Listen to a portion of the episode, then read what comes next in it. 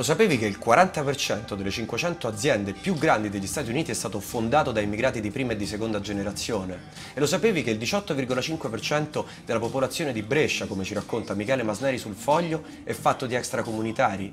E che gli immigrati arrivati alla seconda generazione sono entrati a far parte della classe dirigente della società, hanno studiato all'università, sono diventati medici, manager, stanno creando una nuova borghesia e che nessuno in città si sente minacciato dalla loro presenza?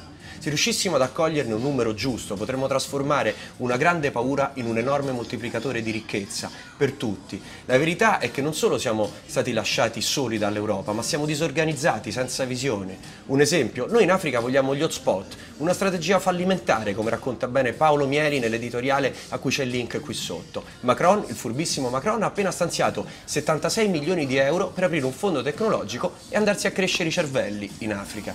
E questo è un minuto.